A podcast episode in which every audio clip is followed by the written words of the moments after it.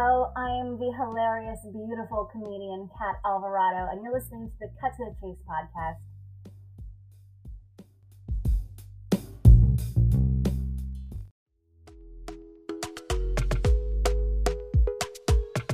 Stepping out beyond boundaries takes courage and the ability to dream. We are excited to share our new audio podcast called Cut to the Chase. The structure of this podcast embodies open dialogue with friends, family, and professional colleagues, talking about things that impact our ability to thrive. We hope that you will join our unscripted, unbridled podcast.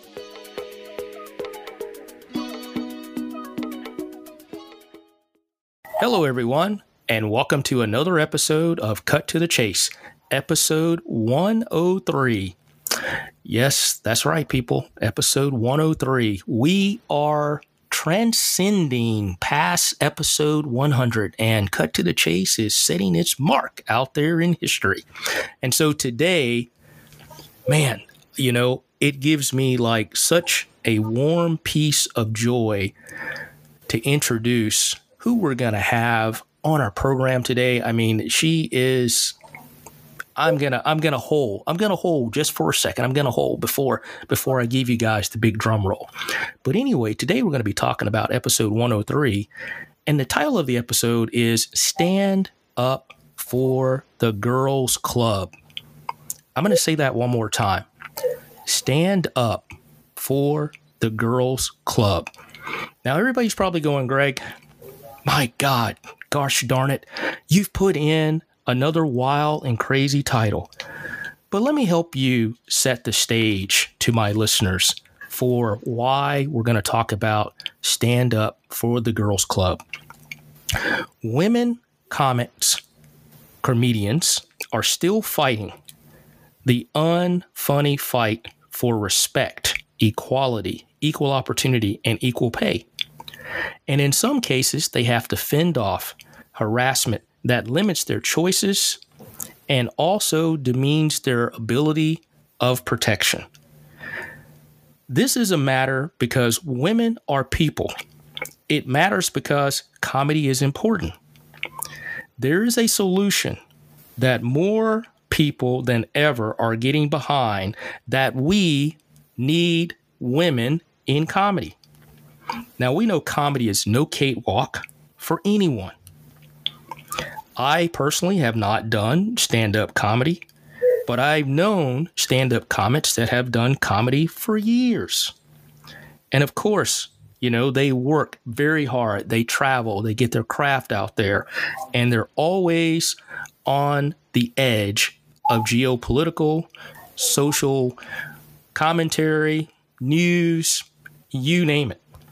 But for every female comedian that has had a broker tell them no. For every comedian that has lined up on the MC, the stage today will be set for us as people to stand up for the girls club. And so I know that was pretty deep for a lot of people to kind of digest all of that. And so I'm going to go into a little quote here. And that quote basically says, Never allow anyone to break your soul. You have to stand up on your own two feet, stand up for yourself. Those are things that would give anything you see as failure. But you must never give up on them until you're completely satisfied. Hold your head up high. Smile and show the world that you're a strong woman who can stand her own ground. Now, if you haven't realized where I'm going with this conversation today, our featured guest is a funny, passionate, insightful stand up comedian and activist her comedy covers relatable topics such as parenting, dating, but she also dives into Latin American geopolitics, including current crisis in Nicaragua. She's a Nicaraguan American that grew up on the outskirts of Atlanta in San Fernando Valley. She's been involved in the performing arts for many, many years. She's devoted her teams to musical theater, speech, debate, opera vocals, and performance. But went in a completely different direction in college by earning a BA in economics and a MA in economics from the University of California. She has got over 2 million views on YouTube from the popular YouTube channel The Real Rejects, which features Buzz Feature Taste Channel. She was also featured on PBS show First National Comet Experience. She's a host, she's a comet or a comedian. She also has a podcast, which is Villains of History. She also performs in some of the top comedy festivals in the country today, including Laughing Skull and Big Pine. And without further ado, maybe I screwed up the intro, but Miss Kat Alvarado, do you have any opening remarks? Hello, thank you for having me. I'm so excited to be here. Uh, wow, I that is a very dramatic introduction. I appreciate it. Um, I think my main introductory remar- remark is that I am not from Atlanta. I am from Los Angeles. I like Thank to you. imagine the people listening who are like, the San Fernando Valley of Atlanta. I haven't heard of that. yeah, yeah. That part of Atlanta? Thanks for correcting me on that one. I think good. I was in my mojo there. all good, all good. Yeah. Um, no, excited to be here. Um, you touched on a lot of very deep and real subjects that um, that are, are struggles uh, that many female comedians have, and, and women in really all professions can can encounter. Um, just that it's even though it's 2021, we still have a lot of these challenges in the workplace, regardless of industry or position. Um, it, it, and we're still fighting the good fight. You know, you would you would think that these days it would all be you know a cakewalk, uh, and yet it's not. right, it's not. right. Yeah, yeah. I think I think you've hit on you know several points that we'll dive into here in our discussion. But uh, thank you very much for for your willingness to participate on Cut to the Chase. We're delighted to have you on the show. And with our first question, you know what drove you to become a comedian? So I've always had a big passion for performing arts. I've been a performer since I was eight years old, and I would always get. Uh oh, am I still here? Yep, yep. You're still there. my computer uh, just uh, my screen went down. Um, I've always had a passion for the performing arts. I've been performing since I was eight years old, and uh, I would always get cast as a funny character, no matter what. Like I could never get the lead role. I'd always be a silly, you know, side character, and then steal the show because I don't know how or why, but you know, I don't know if you've seen the movie Soul but uh, I guess when I was in the before time and, and God was making my soul, he was like, I'm going to make her funny. And so I would do things not even intending to be funny, and people would still laugh. I didn't even want to be funny, and people would still laugh. So, um, so after you after college, when I got my my MA, um, I just really missed performing arts, and I said, you know what? even though I always wanted to be the main character, I wanted to play the princess, the Ariel, or the Belle.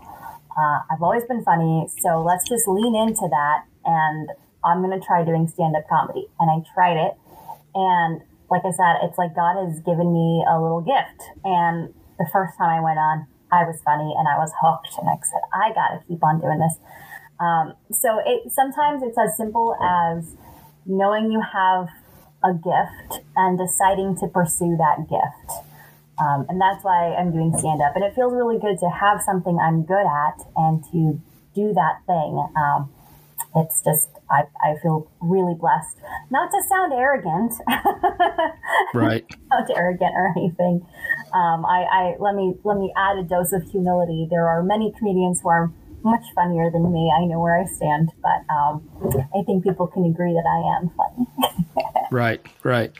Well, certainly, you know, one of the uh, overall attractions for us was, you know, the different aspects of the skits that we've seen you run, uh, not only on your YouTube uh, page, but also particularly on IG. You know, those funny 30 second, 40 second uh, little skits that you do to kind of bring forth the, uh, the, the relevance in, you know, making people think, you know, of, of some of just the craziest things that you see out there in society and then you see that, you know, people are making decisions on and you make it so humorous that, you know, it's almost um, very much, you know, um, kind of a relief. It's almost like therapy, you know, watching watching you portray different aspects of different characters.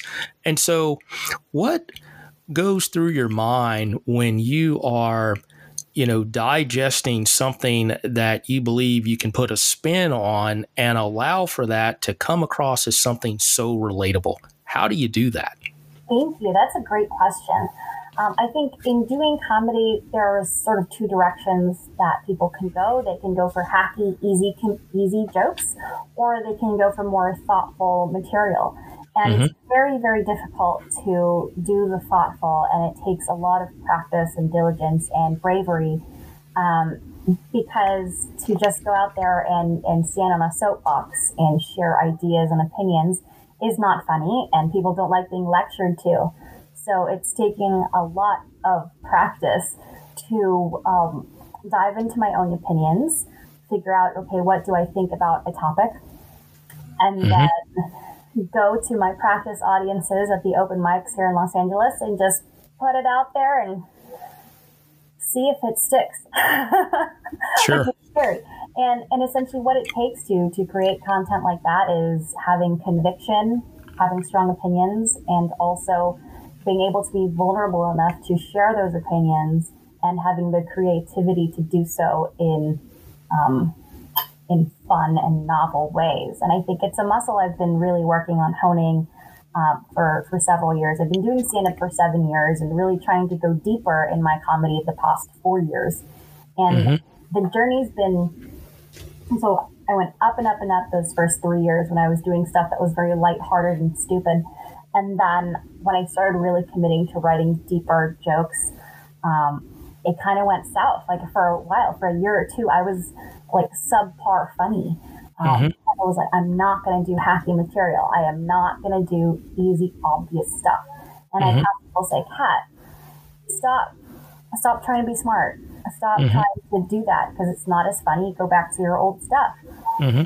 No, I'm going to crack this nut. I'm mm-hmm figure out how to do stuff because you see so many comedians who do, you know, um, oh gosh, who all the political comedians, Trevor Noah, uh, Stephen right. Colbert, Lewis Black, mm-hmm. They, they, figured it out. Why can't I figure it out? Yeah. Um, then eventually I did, and boy was it a journey because there were times where I really did want to give up and just go back to doing, you know, dick jokes. sure, sure. Um, but I think it's something where in the past year or so I finally broke through. Um, and and the key to it is just said knowing how I feel and not not saying it. yeah, yeah. well, so, yeah, well, well, certainly. I mean, you know, it it always comes across with the with the conviction, and it's very interesting that you happen to mention that you know you were you were kind of segued into you know a a genre of comedy that that basically was kind of more happy happily related and then you know as you tried to pivot into something that became more relevant more you know and, and tied into cultural and society and really what makes people's blood boil you know that that transition was difficult for you. I think that's kind of a natural kind of attenuation that happens with with all you know as you're going through that pivotal point in your life because people represent you as who you are in the character and in a moment and in a space in your persona and personality as what you were back then, but that wasn't quite fulfilling to you. And I can respect you for that because, you know, someone like, you know, the Trevor Noahs or, you know, some of the, some of the other great comedians that are on the cusp of really kind of bringing in that geopolitical, bringing in, you know, those current events, bringing in those things that, that really people see as mainstream and they're and they're and they're gravitating their audience towards you know hey let's wake up here people let's let's not let's not smell the rose and the tea leaves because it it may not smell quite that good in two days time and so you know all those things to me are really cutting edge. They're cutting edge comedy that represents the depth of who you are and your character and your persona for not only how witty you can be, but how you can view things through a different lens and transcend that as an influencer that allows for your comedy to bring forth the funny. And I'm and, and maybe I've said a lot there, but you know, for me, you know, the points that really stood out. Now I'm I'm happily married and I, I love my gorgeous wife. But I'll tell you the points that stood out to me when when my team started doing research was like when you started talking about you know the the character that you play is when you play your your your mom or you play a mom and then the other characters when you talk about dating, when you run, you know, basically your stories and you're talking about dating. And it's just so funny because of the simple fallacy of, you know, I'm 50 years old and I go back and I look in time and you just say, oh wow these are some of the some of the questions that you know kind of run through your brain you know it's like duh you know that uh, that that kind of really slaps you in the face it's kind of i won't say it's slap face comedy but it's definitely uh, awareness type comedy that I enjoy about listening to some of the things that you've done, and uh, that that to me is very enjoyable. Thank you. I mean, it's all about speaking truth. Uh, mm-hmm. One of mm-hmm. my mentors, that was the first thing he told me about comedy. He said, "Comedy is just telling people the truth. If right. it's not true, it won't be funny." And right and that's what I try to do in everything that I write. When I write about, you know, for example, my first marriage, I got married at 19, divorced at 21. Um, mm. I, and, and the material about that is some of my earliest material, and um, and still to this day, some of my funniest and, and people's favorite. You know, and I talk about you know, when we fall in love, is it really love or is it just biological? You know, am I just mm-hmm. a, am I just having a sugar high? Am I actually in love with this person? And mm-hmm. why are we together? Do we just like watching Netflix together? Mm-hmm. Uh, I, I put those thoughts into the comedy. I think it really resonates with people because a lot of people have that experience. I mean, um, just the experience of marriage itself is so weird. yeah. you have the high at the beginning of falling in love, and then you're together, and then it goes into this safe space that feels like bread dough. Um, and and then and then what? And then what happens? Right. Um, yeah. For me, I started to question, like, oh my God, was I too hasty in this? Uh, right. was I right. just overexcited and like youthful exuberance to, to run off and get married? And mm-hmm. Um, mm-hmm. I can talk about my experiences, but I think that joke in itself makes people question because I know I'm not the only person who maybe did that or you fall in love and you rush to commitment. Yeah. Yeah. so many people have. And it's just in speaking my truth that it holds up a mirror and it resonates with other people's truth. Oh, absolutely, absolutely. I, you know, I that that's like I said, that's why I resonate with some of the some of the comedy that you have surrounded and embodied around you know that early stage dating because I also was married at a young age and then pretty much divorced within about a year's time um, during my last uh, few years of uh, serving in the Navy, and uh, it was an eye opening experience. It was uh, it was a part of something that, you know, maybe there was just a, um, a lust of fondness that, you know, you you would have as if you fall in love with a puppy, you know, and yeah. and uh, and you know, like you said, when that starts to wear off, and and the real conviction of, you know, the day to day and the in and out of what it really takes to hold a marriage together like glue, uh, you begin to see the cracks in the armor. And uh, for me, it was uh, it was very traumatic, you know, for for my situation because I was always out to sea and doing tours uh, overseas.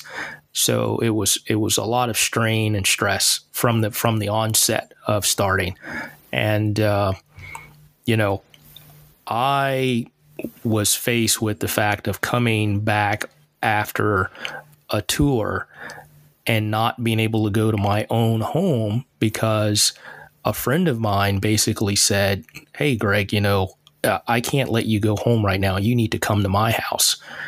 And it stood up the hair on the back of my neck. And I said to myself, what the hell is going on? Because at the time, my wife wasn't there to meet me, and my neighbor was there to meet me.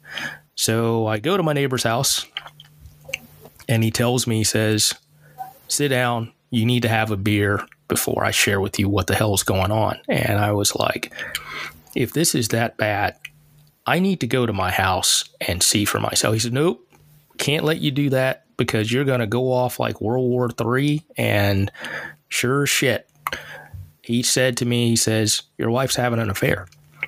The guy's living in your house. The guy's driving your car. The guy's probably wearing your freaking clothes. And wow. and and uh, yeah, yeah, you're right. It, that was that was enough to set off the nuclear explosion in my brain, and it was all bets were off at that point. And uh, yeah, it was it was it was difficult, difficult time. So, like I said, very early on in my life, don't wish that upon anybody. But uh, but yeah, it was uh, it was tough tough situation, you know, to uh, to have to endure that and then all of the fallout of course you know going through divorce you've gone through it. It's not that easy. Absolutely yeah. i can yeah. only imagine how much emotional baggage you had how much trauma you had after that. Like oh how long did it take for you to trust anyone again? That that would that sounds awful. Yeah yeah. Yeah well i mean like i said it was uh, it was gut wrenching for sure. You know it was it was the hard punch uh, below the the the belly and uh, you know, years of uh, regrouping, picking up, and and just really trying to uh, charter a new path in a way that uh, you know, like you said, trust could be regained, integrity could be regained, strength, emotional strength could be regained, and and of course, you're so young. You know, you're 21, 22. I mean, people say you you know you've experienced a little bit of life at that age you're still tasting life in, in my mind I you know? I love when you're that young. It's like do you have kids? Yes. Okay um, this is a story my mom told me about when i was little right? The first time i had barbecue chicken mm-hmm. i liked it so much but it was my first time eating chicken right? Mm-hmm. i liked that so much. I licked that bone. I i took off every little fiber of meat from that chicken bone. And my mm-hmm. mom tried to take away the chicken bone and give me a new chicken bone, and I screamed so hard. right. And that's first love. Right? Yep. I didn't yep. know about any other foods. right. I didn't know about any other types of chicken. I didn't know. I didn't know anything. Mm-hmm. Um, I didn't know about ribs you know, I like barbecue ribs better than barbecue chicken. I'll tell you that much. yeah. um, yeah. But I was obsessed because I was a child. I was a toddler and I had never experienced anything else in life. I didn't know myself. And I think it was that same experience when I first, you know, fell in love and, and got married. I I just learned what it was like to click with somebody and and like somebody and then i thought that that strong click was love but actually mm-hmm. that was just what it was like to meet someone who's pretty cool right uh, and now that i'm in a, a like further along you know, years later um, and I'm, I'm in the world of dating i'm finding I, wow i like a lot of people i think a lot of people are wonderful i click with so many men um, mm-hmm. who I who I meet, right? And mm-hmm. but clicking, just being able to talk a lot and having a nice time doesn't make them the one that I need to marry. Right. It means they can be my friend, you know? Yeah. Um, but it doesn't mean love. It doesn't mean marriage. It's taken years to learn that. Um, and I especially noticed that in the comedy scene. Uh, I love male comedians. Mm-hmm. Um, they are so fun and there is such a camaraderie. It's like, you know, soldiers in a foxhole, I want to say, sure. um, where it's really easy to think I'm falling in love with a fellow comic. until I realize I'm in love with about 10 of my fellow comics. And I'm like, oh, mm-hmm. yeah, that's what friendship feels like. right, right, oh, right. I really strongly, deeply care about these people. They're my friends. That doesn't mean that I should, you know, pursue a relationship with any of them. Um, it just means I have a friendship. Yeah. So love can be really confusing. It, it takes a lot of time and wisdom to really learn what is it? What is the real feeling? What's the right feeling that leads to marriage and, mm-hmm. uh, and a long lasting marriage? And boy, it's it's something I feel like I'm always learning about. I'm you know, I'm learning from my mom and her second marriage. I'm learning from my father and his second marriage, and then mm-hmm. the relationships with everyone around me. And then on top of that, my dating foibles. I'm very picky, so I've been largely single for the better part of seven to ten years. Mm-hmm. Um, mm-hmm. And it's because I've got high standards. But the reason I have those high standards is that I got married that one time and I learned. I learned real right. quick. Like, wow, okay, this isn't a decision to be taken lightly. Marriage is supposed to be forever. Um, mm-hmm. Although my therapist says, you know what, that's too much pressure. You can get divorced again. right. Like, give someone a chance. I'm like, yeah. yeah. Yeah. Um, but I, I want to make sure that the next time I make that choice, it's the right choice. So I have a, a major filter on there but um, it's it's observing that stuff and really reflecting on it. That's where I draw my comedy. Um, a, a, mentor of mine once said to just journal, and so that's what I'll do. I'll just journal just for half an hour, just write, put pen to paper, and keep going and mm-hmm. explore my feelings. And uh, that's where I find that depth, that inner wisdom in myself, which is actually the inner wisdom of other people. Uh, mm-hmm. I had I had this moment. I'll always remember. It was about ten years ago, and I had this internship, and I was thinking about starting a blog. This was before comedy, mm-hmm. and my boss said, "Why would anyone want to read something that you write?" Mm. kind of mean, and I had to think about that answer, and I started reading other people's blogs, and then it hit me. People want to read what I write because we all have a book inside of us. That's yes. Reading. Mm-hmm. And the reason it's worth reading is because we want to connect to other people. We want to read someone who has had our experiences because mm-hmm. it makes us feel less alone. And Correct. so, in that sense, everybody would want to read the blog that I write mm-hmm. because my life is not special. That's the whole thing. I'm mm-hmm. not a special person. I'm just like you. But mm-hmm. that's magic. Mm-hmm. It's not there. So all I had to do in stand up is talk about my life. And I can't tell you how many people go, Oh, I had a first marriage too. I've been in an emotionally abusive relationship too.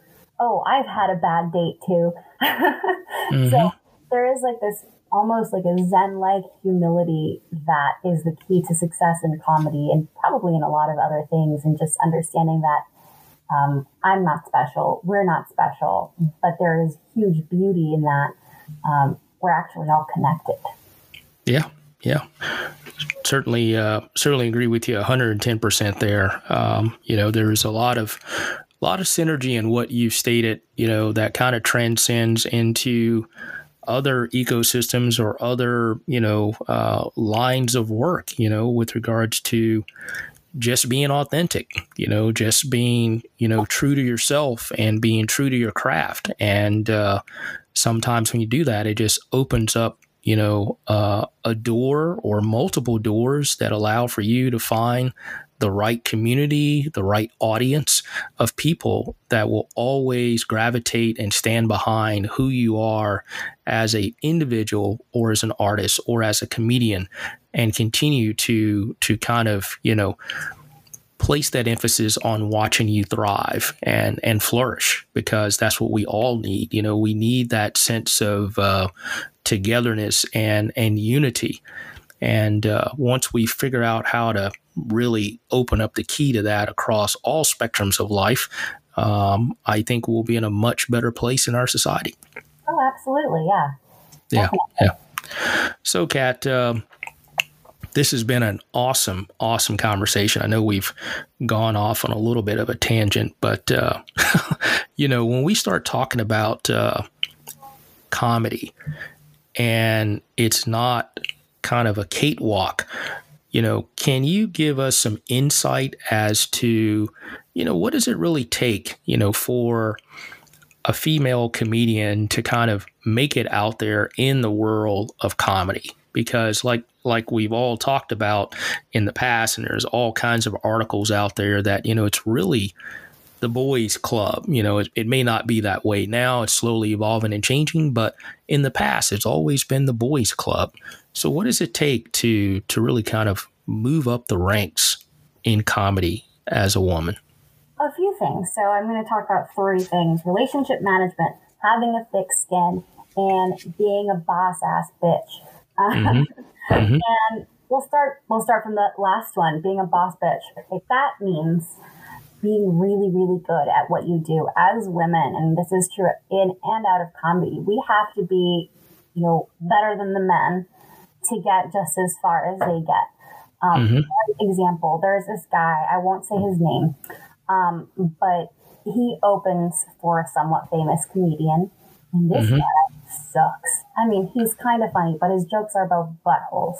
And I'm like, for, you know, for goodness sake, like there are, are so many much better comedians, classier, smarter jokes. Why aren't they opening for this famous guy? Mm-hmm. because they're buddies, because they're drinking buddies, because that opener helps him get girls and and he's a good wingman. Mm-hmm. So for me to break through that kind of boys club of drinking buddies, I have to be so good that it outweighs the drinking buddy thing. Mm-hmm. It has to it has to be like that much further because somehow the drinking buddy thing is worth thirty percent. Um, so you have to be so good that you're undeniably amazing at what you do, and and so good also that you're better than the men to the point where they will respect you. Mm-hmm. Um, I know a lot of other female comics who have had to battle a lot more disrespect than I have. Um, mm-hmm. and, and I don't want to make I don't want to seem like that person who's like, oh, I'm so amazing and everybody else sucks.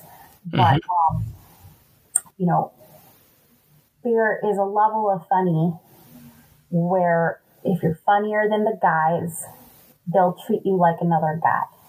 Mm-hmm. Um, because it's like, you know, dogs with uh, alpha, the mm-hmm. alpha dog, mm-hmm. establishing dominance. Mm-hmm. Uh, by being funnier than them or by roasting them, I have established dominance. So I get less harassment. Um, mm-hmm. in comparison to some of the stories I've heard, you know, I've it, has been a lot easier of a journey for me in terms of my interactions with male comics than it has for a lot of other women who um, are either you know not as far along in their comedy career or maybe like have a different style that might not be quite as aggressive. I have mm-hmm, more mm-hmm. aggressive comedy style. So, mm-hmm. um, being a boss ass bitch, you have to be really amazing at what you do to hang in there in a boys' club. Um, the second thing is to have a thick skin. Um, boys, men, they're they're playful. Mm-hmm. I used to live in this house and they had a German Shepherd, and I would try to jump rope in the driveway, and the German Shepherd would come over and try to put its teeth on my arms. Mm-hmm. He wasn't trying to bite me. That's mm-hmm. just how he played. And mm-hmm. a lot of men play like that. That's just, you know, they tease each other, they joke around, they're mean, but that's how they show affection. mm-hmm. mm-hmm. what I've learned. It's kind of like observing, um, even my cats do that where they're like wrestling and playing and there's a lot of verbal jousting and and you know men tease a lot. So i had to learn to have a thick skin and to be a ball buster right back.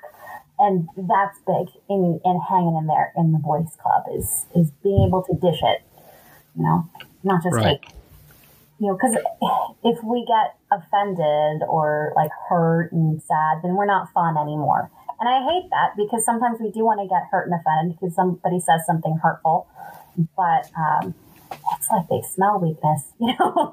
sure, sure. you, you can't, you have to have that thick skin or develop it over time. And, and to do that, it, it, I, I know that to me, it helps just knowing my own confidence and my own self worth. Like, I'm a badass bitch. Doesn't matter what they say. Sorry to cuss. I don't give a fuck and I don't give any fucks. Uh, Mhm. about what anyone else says because I know my power, I know my talent, I know my. Mhm. So yeah, they can go ahead and make any jokes they want to. It doesn't affect me, and it doesn't affect my worth because I already know what that is. Right. Um, and the third thing is relationship management. Oh my goodness, it's really. eh, oh my gosh, so much relationship management. Um, being able to balance awareness of what people want from me. You know, sometimes I can tell, okay, this guy likes me. Uh, Mhm. I don't like him back. But obviously, if I tell that person, hey, not in your life, go away, they're Mhm. not going to book me on their show. So I have Sure. to be very diplomatic in everything that I say. And um, it's it's tough and like sometimes it feels almost manipulative to not completely shut someone down because I know that he, they could give me stage time later. If I reject him, he's going to be butthurt and he's never going to book me. So let me just like be nice, be nice. Oh, I can't hang out because I'm busy. When are you going to book me? It's oh, it's a pain in the butt, but it takes that. It takes that relationship management. It takes establishing allies uh, in the boys club, people who believe in me, who are on my Mhm. side, who are going to Mhm. vouch for me when it comes to the guys who are not on my side. Mhm. Those have been like as as much as um, I think we as women, as feminists, sometimes we complain about men. Um, men are are are men are also our biggest champions and allies when we find the ones who who want to be and, and who will be our advocates. And so um, I can't under under I can't overstate that enough that Sure. I wouldn't be where I am in comedy without um, my mentors, most of which have been men, good Mhm. men who, Mhm. are kind and respectful and not creepy, and Right. they give me a chance and um, you know take me to gigs and be you know more like brothers or more paternal and um, show me that men can be trusted to to not be weird and creepy. Um, so so manage those relationships, whether that's you know being diplomatic and, and being aware of what people want, or um, nurturing mentorships and friendships with healthy people who will help when when you need them to. Um, Mhm. I like the topic of relationship management. It sounds so disingenuous and so manipulative, but I promise it's not. It's just about being aware and knowing how to communicate well um, for the best outcomes. Um, but but being genuine too. You know, definitely be genuine. Just um, think about how how we say things. Sure. Those, Sure. those three three keys to success: relationship management, having a thick skin, and being a boss bitch. Yeah, yeah, we certainly certainly uh, appreciate all of the wisdom and appreciate the uh, the time that you've shared with us because you know, in summary, what you've indicated is strong people stand up for themselves, Absolutely, yes. but but stronger people stand up for others. And as you talked about, some of the peers that have mentored you being men willing to you know stand their ground to ensure that you have a far a fair shake you know in opportunity and respect and uh, you know all the other things that go along in the comedian uh, ecosystem, you know, those things are they're they're priceless. You know, like you said, you know, having those allies and having those uh, folks that are they're willing to go to bat for you and engage with you in the battle. You know, I think all of those things are are extremely important. And so, you know, I've always wanted to ask a comedian when they do a skit, and sometimes that skit could be something that they've recently come up with or something that they've been doing all of their lives. What is the character that you portray that really resonates closely aligned to who you are as an individual in your comedy act? Hmm. Well, a lot of my stand up, it depends on what we're asking about. You know, with my stand up, I am myself in the whole thing. I, I Mhm. try to that as close to, to really who I am as possible. And uh, I consider my stand up monologizing. So, Mhm.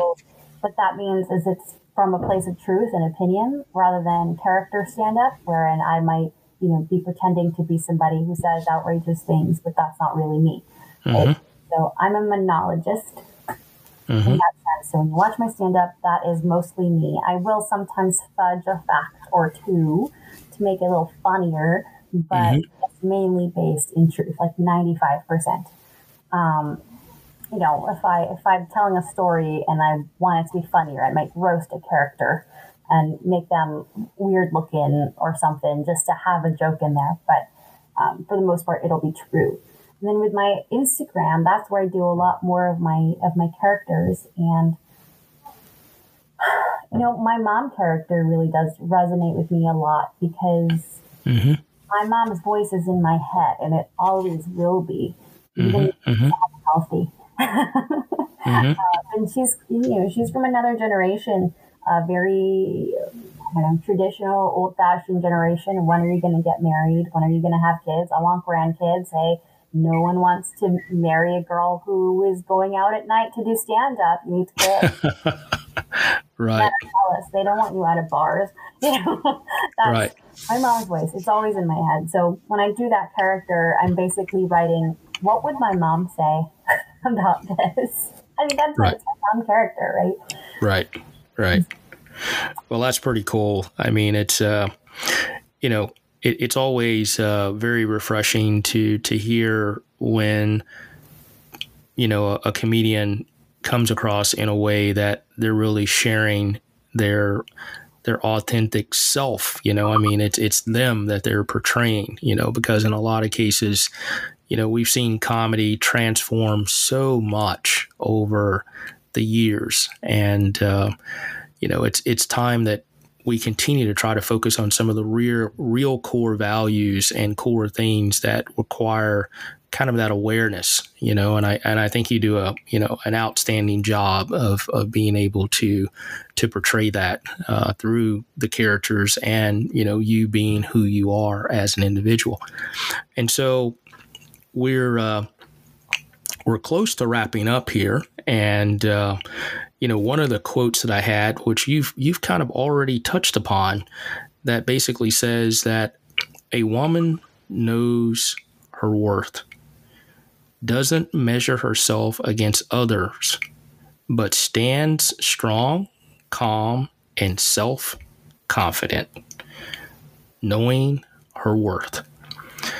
And so, Cat, this has been an phenomenal discussion with you. I mean, you know, we've we've woven in some uh, some early stage uh, relationship experiences into this dialogue, and uh, and also we've talked about you know the aspect of uh, of what comedy you know means to you, and and obviously the fact of standing up for the girls that are out there and the fact that we do want to see more women in stand up.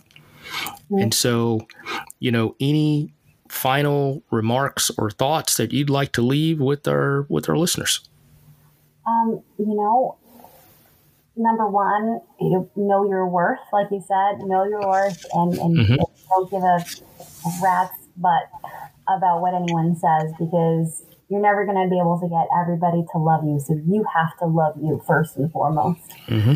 Um, that that's big, and that's big in, in surviving. And honestly, any workplace environment, any endeavor, because you're always going to come up on people who are going to try to bring you down, so that they can you know get a leg up in whatever situation. So you just can't let that get to you. You got to know it. It's got to be internal. Um, and then the other thing, just about about stand up, if you do want other female comics to be successful, you want to see more women on Netflix doing their stand up specials, uh, support live comedy. Get out there as soon as uh, as soon as the pandemic ends. But even now, Sure. you can still watch stand up comedy on Zoom. And I Mhm. encourage you guys to follow me on my social media um, at the Cat Alvarado, C A T A L V A R A D O. Uh, Mhm. Follow me on Instagram. I post my Zoom comedy shows to my stories all the time, and uh, I encourage you to support support live comedy, support female comedians because you know the the more we have these audiences showing that we're wanting this content, the more that content will be made. I mean, these studios really do decide how like who they want to give and a special to. Honestly, based off of the social media account. So, mm-hmm. you want to see more female comics on Netflix? Follow your favorite female comedians on Twitter. Follow. I'm saying follow me on Twitter. sure, sure. Follow me on Instagram. Follow me on YouTube. Everywhere uh, it's it's all about those numbers. I wish it wasn't because there are mm-hmm. so very funny women um, who might never be on there because there just isn't that that numeric support. Um, it's not even about it's not about talent anymore. It's about numbers. I see people getting stand up specials who just blow up on TikTok, and I'm like, you're not a stand up comedian. Right. What's right. on? Yeah. So, um, yeah, if you want to see more female comics out there, support them. That's that's the other takeaway, I guess. And check out my podcast. It's Villains of History. If you like history stuff, um, it's it's pretty fun. Yeah, cool, cool, cool. Certainly, thank you for uh, for sharing all of the uh, ways people can connect and uh, check you out, and certainly, uh, hopefully, uh, through our cut to the chase uh, followship and listeners that uh, for those of us that enjoy a good laugh, um, we'll we'll continue to uh, to move forward in supporting uh, female stand up comedians. And so, Cat, this has been a joy. Uh, again, we were delighted to have you on board the program. And for all of our listeners, as I've always said before, please maintain compassion and unity and togetherness you know, let's emphasize empathy towards one another. And certainly, let's try to make this world a much better place. So, I'm your host, Gregory Proctor. This has been episode 103 entitled Stand Up for the Girls Club. Thank you very much, Cat. Delighted to have you. And for everyone out there, take care and bye bye.